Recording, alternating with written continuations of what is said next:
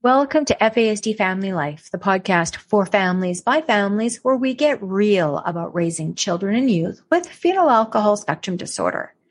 I'm your host, Robbie Seal, F A S D educator, advocate, and mom of four children with F A S D. I know the struggle is real, but so is success.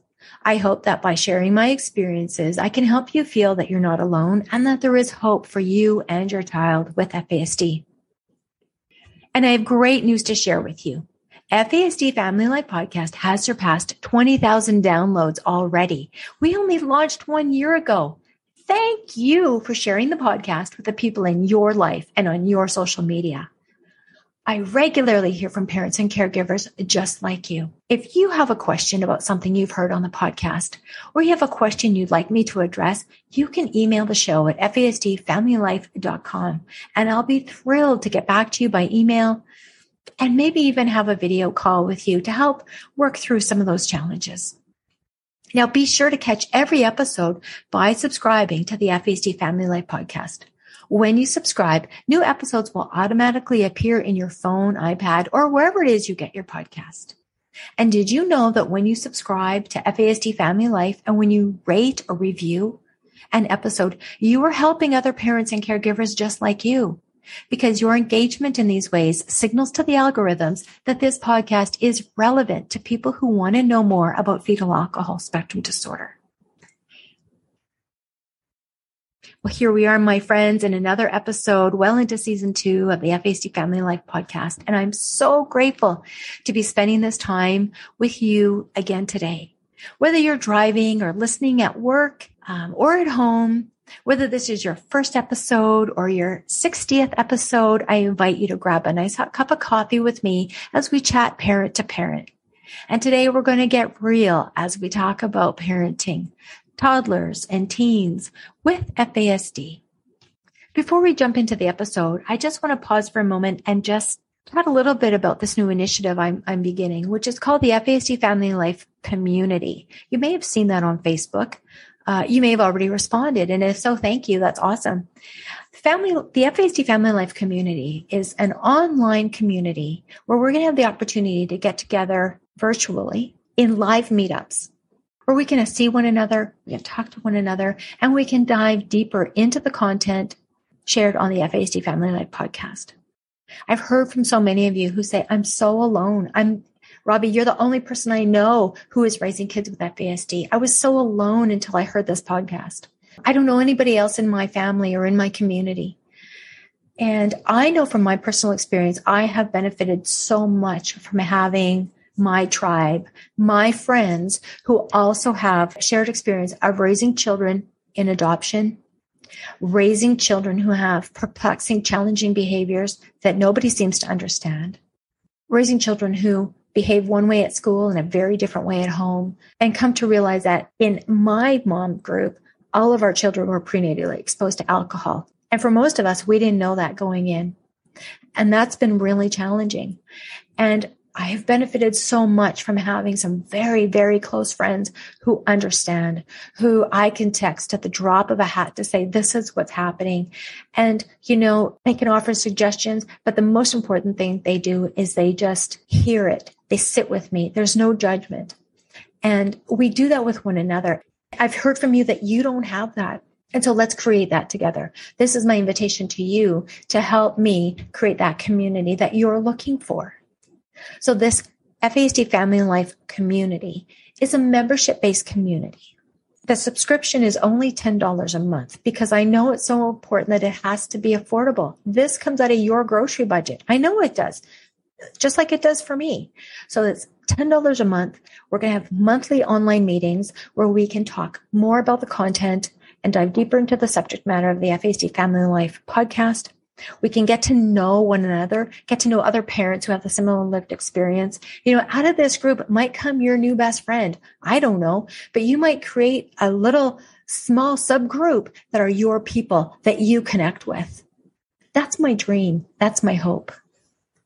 As we go along and we create this community, I'm going to hear from you. What day of the week or weekend works best for getting together? I want to know that. What kind of content do you want? Do you want to have monthly get-togethers? Do you want to have it as a support group, a teaching opportunity? Do you want to have webinars where we dive deeper into some of the content, some of the what is F A S D, what are effective strategies, what is brain-based parenting? There's a lot of things we can do, but I need you in the group so that we can learn and grow together. What is the group you want to have? So if you're interested in being part of the F A S D Family Life Community, membership is open for another limited amount of time.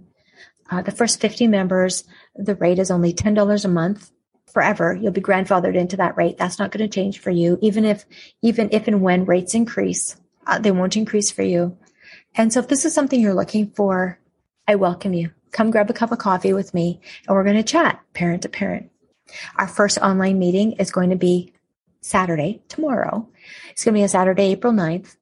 And that'll be for the people who have already enrolled, and we're going to, you know, start to get together and build this community and learn what it is we want. If you miss that, that's okay. You can be part of the next meetup. We're going to develop this community together. If you're interested, you can message me on Facebook, Robbie Seal, or you could email me at F A S D family life at gmail dot com. Now, in this episode, we're going to talk about some of the common challenges that we have, whether we're raising uh, toddlers or middle schoolers or teenagers with F A S D. There's some of the things that are that are kind of consistent. And of course, it, it grows and changes, and it, it gets harder over time. Like, you know, I have to be honest with you, uh, raising toddlers with F A S D can be very challenging. It can also be really quite lovely. It, it depends on, you know, where they are in the spectrum, you know, what kind of, if any, trauma experience they have, or, you know, were they in foster care? Were they adopted? Are they in their biological families? Like, what's happened in their lives? Every child is unique. Every child's experience is unique. But so oftentimes with kids with F A S D, um, their toddlerhood isn't so challenging, really. Um, it's really more when our kids kind of get into school and there's more societal expectations on them and our own expectations on them to, to, you know, act their age, for lack of a better word, that we really start to see challenges develop. And then into the adolescence, it gets really hard. And that's okay, because when we know better, we can do better. I always think it's better if we can be prepared for what's coming. And I remember when my children were diagnosed with F A S D, I sat there in that big conference room with all the experts, and, and they were telling me uh, about the lifelong struggles and the necessity for having wraparound supports for the kids and for myself. And um, I remember sitting there at that boardroom and looking at all those people. I don't even know how many, twelve experts, you know, in the room. And I said to them, you know, I'm new at this. You've done this before. You, you have seen how this goes. Can you tell me how this trajectory plays out? Can you tell me what to prepare for when my children are adolescents? Because of course my twins were only seven at the time. I didn't get what I was looking for. I was looking for a playbook. I was looking for some real hard truths about what it could be. And I didn't get that. What I got was, I don't have a crystal ball and it's going to be hard. Well, that didn't prepare me very well, as you can well imagine. I was reflecting on that as I was preparing for this podcast. And it dawned on me that, you know, it's been ten years since I sat in that conference room.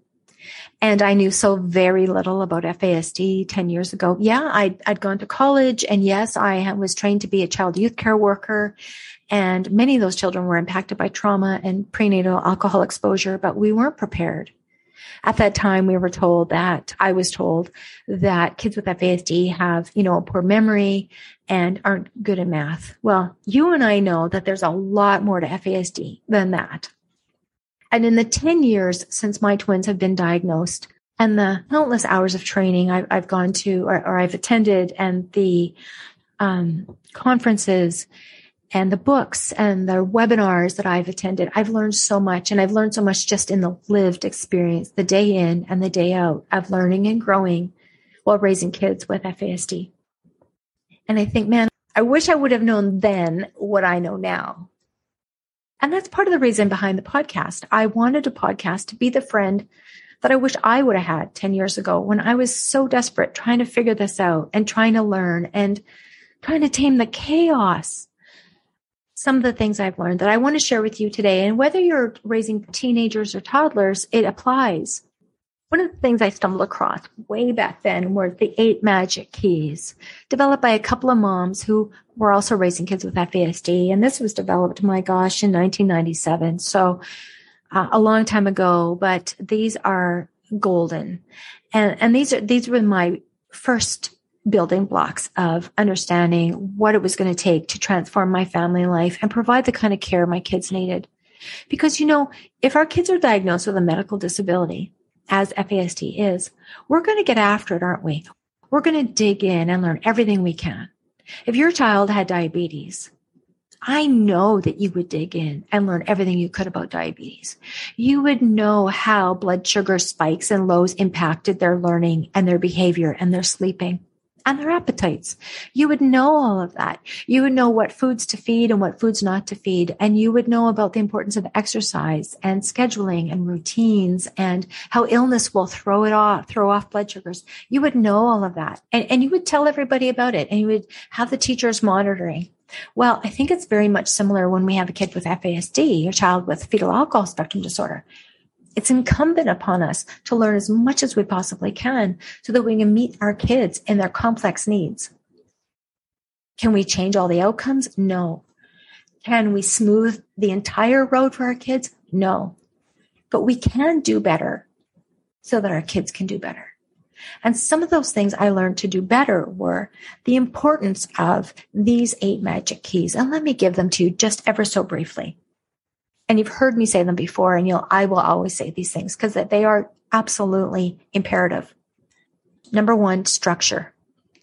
Number two, concrete. When you are speaking to an individual with F A S D, and it doesn't matter if they're two or twelve or twenty-two, the language needs to be concrete. Say what you mean, mean what you say. Do not use sarcasm. Do not use metaphors. Do not use figures of speech. Use concrete, simple to understand language. Doesn't mean we're talking down to.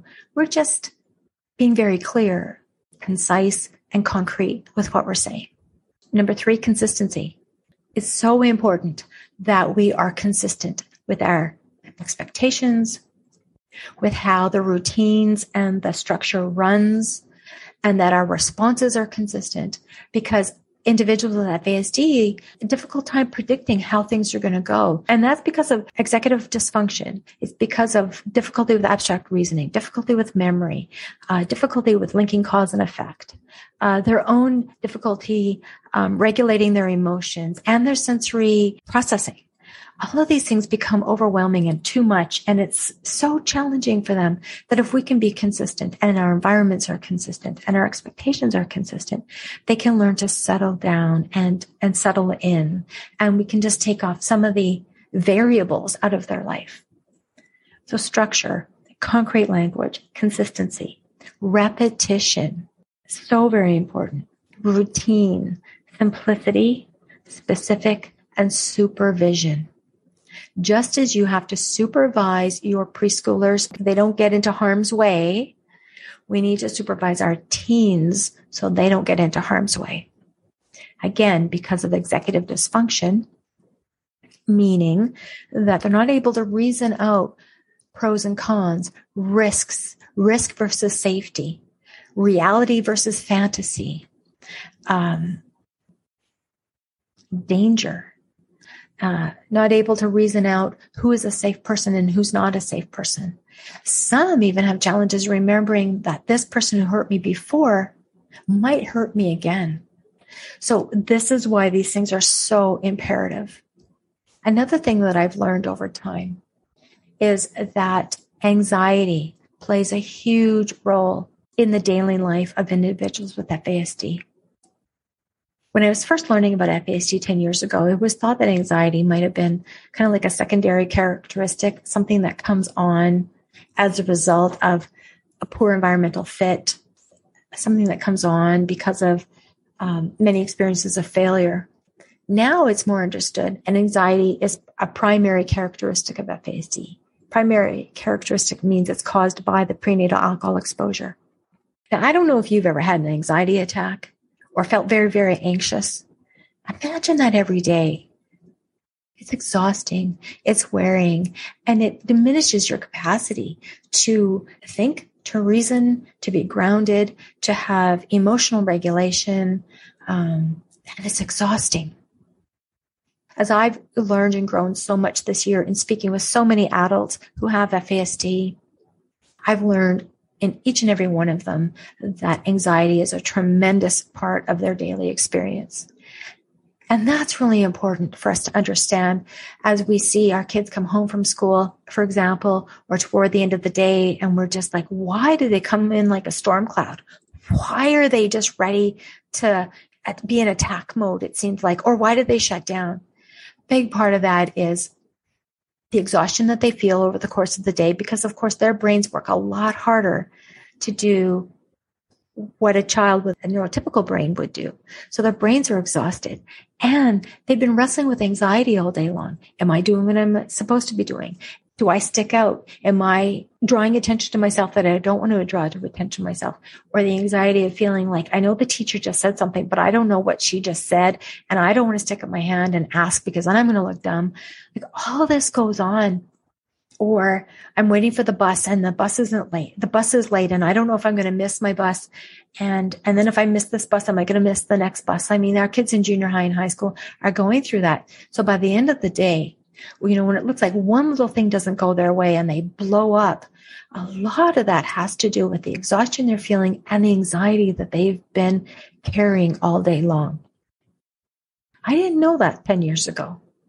I certainly know that now, and I can see that now in the daily lives of my kids. And when I can acknowledge that, my goodness, this behavior that I'm seeing, this kid that's in attack mode or this kid that's very dysregulated, this is really exhaustion and anxiety.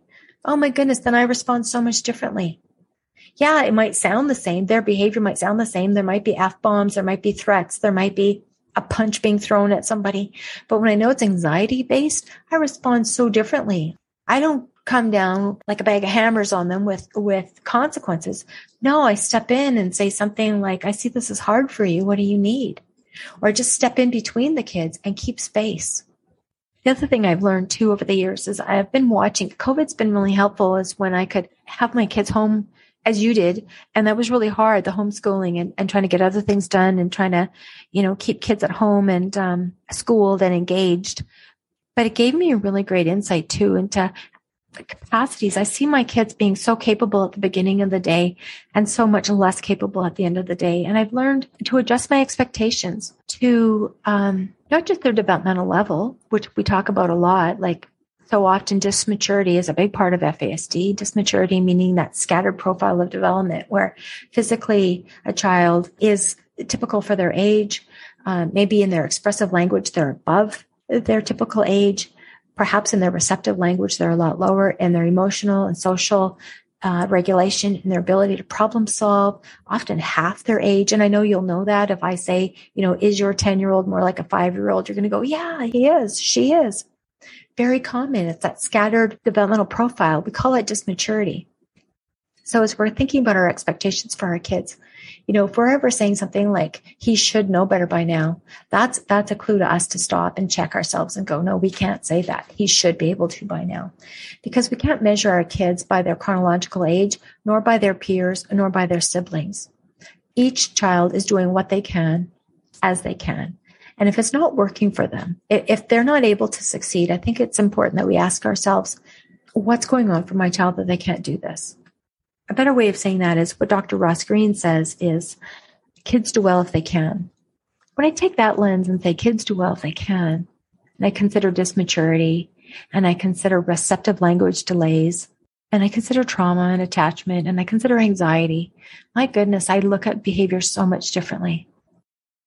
I wish I would have known then what I know now, but it reminds me of a story from about five years ago when uh, my, my now seventeen-year-olds were about twelve years old. And their little brother would have been about nine.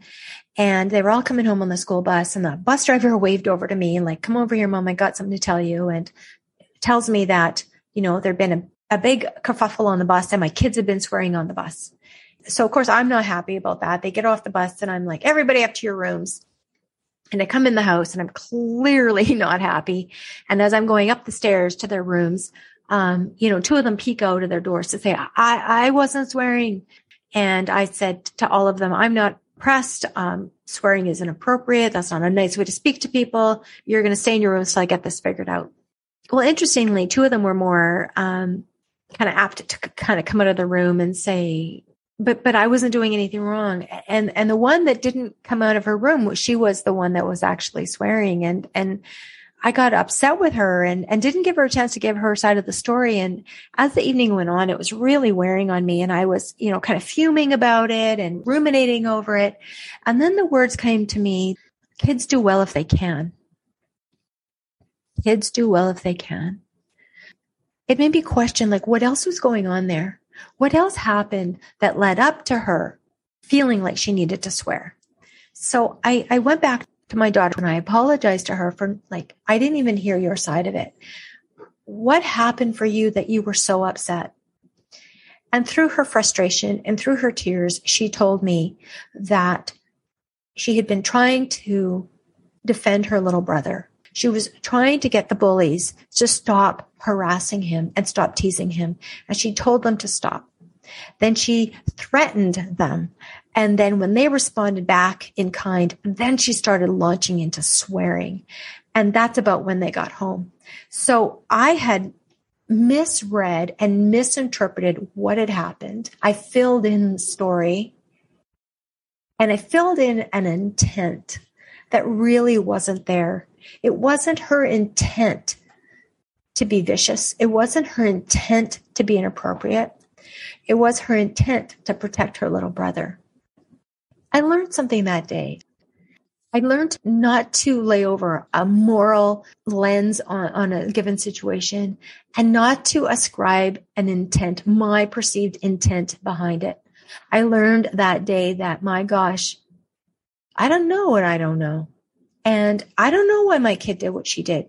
But if I can come to her and say, wow, that must have been a really hard situation for you. Tell me what happened. And she was able to tell me. That's a lot different than going, why would you do that? Because if I say, why would you do that? I'm going to get, I don't know, or they pissed me off, or I, I won't get, I won't get it. In recent weeks, I've had some conversations with parents about aggression that they're seeing in their children, whether those are preschoolers or um, middle, middle childhood kind of ages, ten, eleven, twelve, and, and adolescents. Have been able to do some coaching and talking around aggression. I want to be really clear that aggression can be a really big and complicated um, matter for our young people who have F A S D, because there can be so many different things at play. And so there certainly is not one size fits all. So if, if I, in my sharing, have missed something, please do let me know. But I want us to understand that sometimes we can misread our kids' behavior when it's, you know, loud and um, physical, and we might we might interpret that as aggression. And maybe what that is is actually frustration or sensory overwhelm or exhaustion. And and if we step into that with a with in a power struggle kind of a way, or we step into that and we're going to, you know, bring down the hammer of all sorts of consequences, it, it's just going to get bigger and bigger. And, and you've probably experienced that like I have, you know, using maybe traditional methods of parenting or strong behavior modification methods, um, just don't seem to produce the results that we thought that they would have produced. And in fact, you know, the harder we try, the worse things get. Dan Dubovsky was on the show a few weeks ago, and that's what he said about his son, Bill, like he consequence Bill, because, you know, he didn't know F A S D at the time, and he didn't know how, you know, consequences just weren't very effective, especially, you know, two week groundings just weren't effective for our kids with F A S D. Yeah, I've done that too. Dan Dubovsky was talking about, about that and how his own son, Bill, would come to him and go, but I'm being good right now. And, you know, that's, that's the truth. And that's how our kids are, because they live in the moment, but I'm being good right now. And, you know, an hour ago, yesterday, that's so long ago. And tomorrow is so long ago, but I'm being good right now. So yes, you are being good right now. And thank you for being good right now. Tomorrow, we're going to start fresh. And you start with a full cup of grace and a full cup of capacity. And we see where the day goes. Alcohol itself is an assault to that brain. It's a trauma to that brain, and it changes the structure and, and function of the brain. And then as we add on, you know, mom's increased cortisol, her, her increased stress, maybe her poor health, her poor mental health, lack of maternal care, uh, all of these things add additional stressors to baby and cause further vulnerabilities in that developing brain that are going to be manifest in behaviors that, that we see, or, or rather they're symptoms of these brain changes. And so our kids will react a lot more quickly with a lot more frustration than a typical child because the changes to the brain. In recent episodes, Doctor Jared Brown has been with us to talk about toxic stress and its impact on the brain and body. He's been with us to talk about the H P A axis, the stress response system of the, the hypothalamus, the adrenal, and the pituitary glands, and how that is impacted by prenatal alcohol exposure, trauma, and stress. And so I encourage you to go back and listen to those because Doctor Brown is the expert. And he's also talked to us uh, more recently about resilience and what we can do to improve and build upon resilience. And these are all really important things.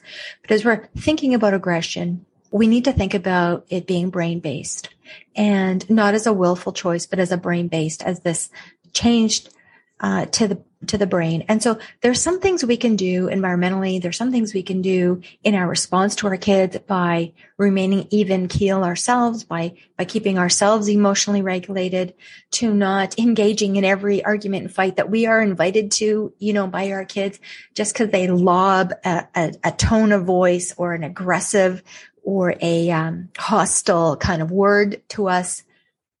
We don't always have to volley that back to them. We don't always have to respond in kind. In fact, most often it's best if we don't, um, because hostility and hostility are just going to create an inferno, not going to bring about any healthy result at all.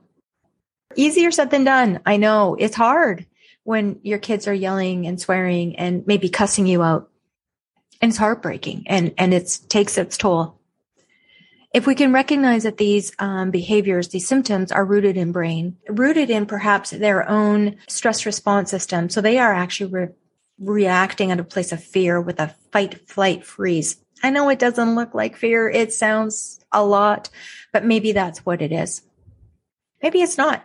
Maybe it's a lot of emotional dysregulation because of imbalances in their own brain. Maybe there's other mental health uh, issues at play. You know, a lot of individuals with F A S D, in fact, ninety-three percent of individuals with F A S D will have a mental health co-occurring issue, um, be that A D H D, be that Tourette's syndrome, be that another condition like autism.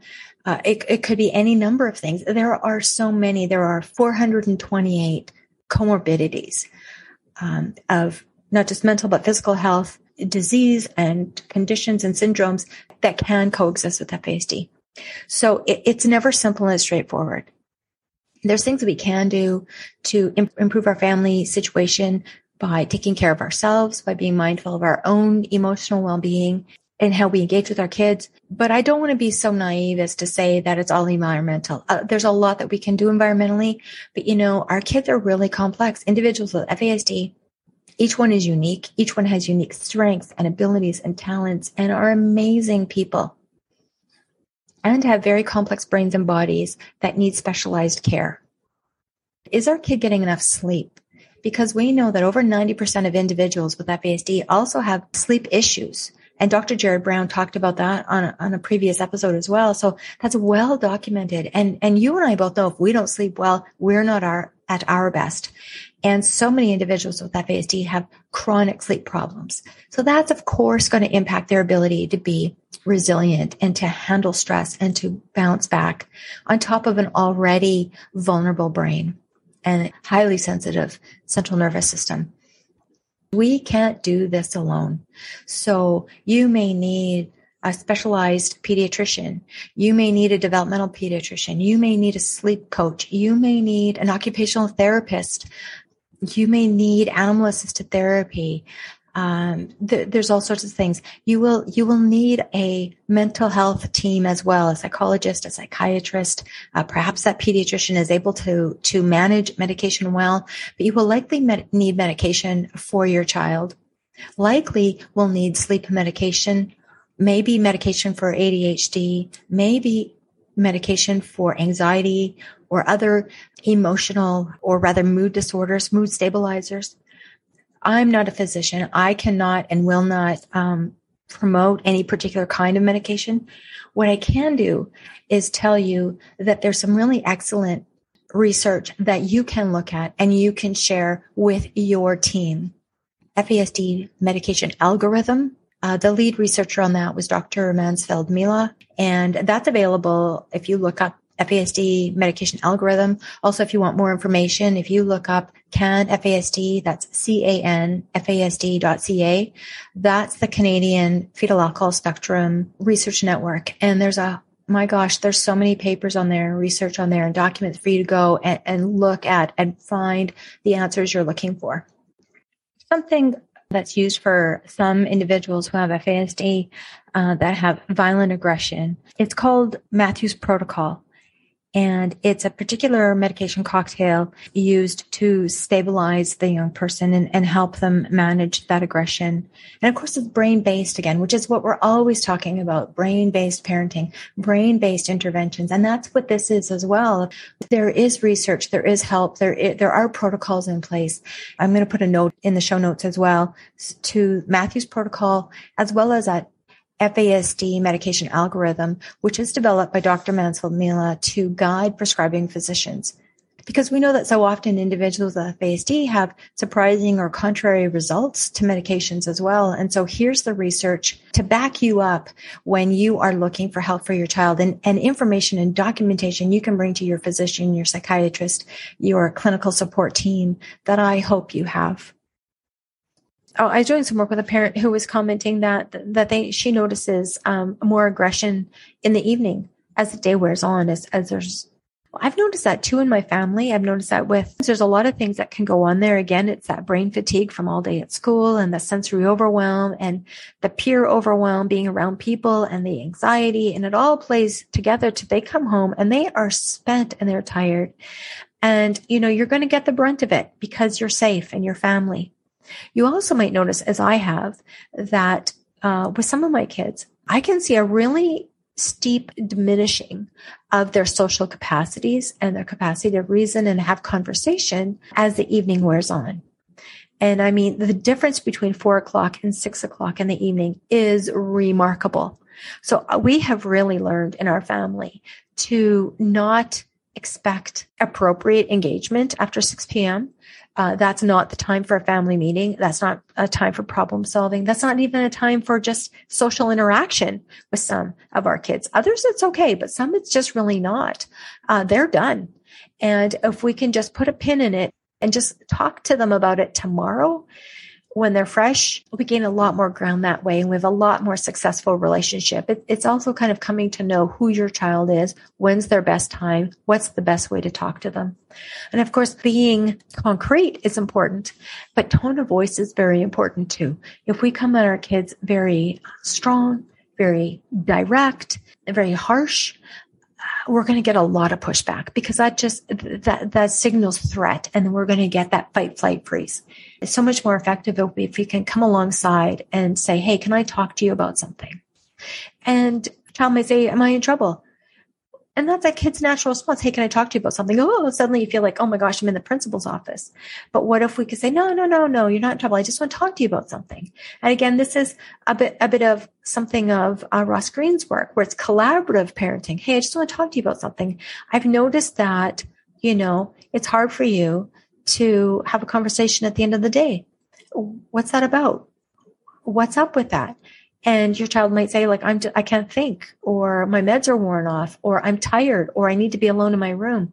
Those are all really legitimate. And it gives you a clue as to what's going on, or, um, you know, whatever the problem is, you know, can I talk to you for a minute? And I, I noticed that getting into the shower is really hard for you. Um, what's up with that? And it might be, well, I, I want to watch my show before I have a shower, or I want to play Xbox for a while before I have a shower, and then I will, but I don't want you to boss me around. Okay, well, what can we do? What can we work out? And, and so you might be able to come up with a collaborative plan for your kid. Of course, you're going to have to write it down, and you might have to write it down in lots of different places, or on the whiteboard in the kitchen, so the child knows, like, okay, this is the deal. I made a deal, and the deal is I'm going to play Xbox for fifteen minutes, then I'm going to have a shower, and then I can come back and play Xbox for another fifteen minutes. And, you know, I make a deal, so it's yes, when kind of stuff. And, and we're working along with our kids rather than against our kids. That's made a big difference in our, in our family life. And not just my family life, but in the family lives, the lives of other families that I work with, is taking this brain-based approach, these behaviors are signaling symptoms of something that's happening in the brain. These behaviors are signaling that there's a problem. I love that what Ross Greene says, Doctor Ross Greene says, kids do well if they can. What's getting in the way? Is it trauma? Is it fear? Is it exhaustion? Is it anxiety? Is it lagging skills? Um, so oftentimes we get a non-compliance because of non-competency. Also a beautiful Donna DeBolt phrase. Non-compliance is from non-competency. What's that non-competency for? Again, rooted in anxiety, rooted in I don't understand the instruction, rooted in I can't remember, um, I don't know how to do this. Uh, and so if we can know that and break it down, no problem. Let's do this together, one step at a time. Uh, that also teaches our kids that interdependence is really healthy and good. And that's a skill that they're going to need their whole life. And we, if we can teach that from a young age, that, hey, I need your help, you need my help, this is a lifelong pattern that we're developing, and so helpful and proactive for our kids. I guess I started this too with, I wish I knew then what I know now. I wish I knew then that relationship over rules is more important. Relationship and understanding who my kids really are and what they need to fill their cups is so important. I have one that's very extroverted, and I have a number of kids that are very introverted. So one size does not fit all. Uh, each has their own set of skills, their own set of personality traits, their own set of strengths. And I need to honor that. Another thing that's really been key for me to understand, and, and I think you too, is that, you know, our kids adopted into our families, fostered or kinship into our families, they take on the traits of our families. Nurtured certainly plays a role, but the traits of their biological families are vitally important for us to pay attention to as well. And our kids are really, I think, grafted into both trees. And so if, as foster parents, adoptive parents, kinship parents, if we can cultivate healthy relationships with some members of their biological families, that's going to serve our kids really well. Of course, we have to pick and choose, just like we do with our own biological families, you know, who's toxic, who's healthy. We have to pick and choose who's safe. But if we can do that, and I recognize and respect that is not always possible. But it's also something I used to be really fearful of before I entered into this open adoption so many years ago. Didn't understand how important it was. But the biological family and that biological identity and that, like, who do I look like? Who do I walk like? Why do I have the sense of humor? Just that core, that innate belonging is really important. And adoption doesn't change that. It adds to it, but it doesn't change it. And so that's a really big part of our kids' success and their, and their legacy and the path that they're going to walk in life as well. Those are some of the things I wish I would have understood ten years ago. But that's okay. As I always say to you, and I say to myself, when we know better, we can do better. And that's the whole purpose of the F A S D Family Life podcast, is I share my experiences and my learnings, not only from my own personal life, but my professional life and my working with other families, so that we can all learn and grow together in our understanding of F A S D, brain-based parenting, attachment, trauma, so that really we can reduce the stress in our families, improve our family cohesion, and really improve the outcomes for our children who have been prenatally exposed to alcohol. As I wrap up this episode, I just want to say thank you for spending this time with me. Um, I, I really count it an honor to be with you on your walk today, your drive today, having coffee with you today. I really appreciate that. Um, I would love to hear from you. If you enjoyed this episode, please just drop me a note and let me know that you enjoyed it. If there's other things that you'd like me to talk about on the podcast, please let me know, because I'm here to serve you. If you're interested in being part of the F A S D Family Life community, you're absolutely welcome. Send me a message on Facebook or by email at F A S D family life at gmail dot com. In upcoming shows, we're going to talk more to Dan Dubovsky. That was a riot. Had so much fun talking with him. We're going to hear again from members of the adult leadership team of the F A S D Changemakers, uh, talking with some more experts and uh, researchers in the F A S D community in our research and resources edition of the F A S D Family Life podcast. So there's a lot of great stuff happening. If you haven't subscribed, do subscribe, because, again, you don't want to miss any episodes of the podcast. And I just have to say thank you for spending this time with me today. I know it's precious. And until next week, remember, the struggle is real and so is success. I'll talk with you soon.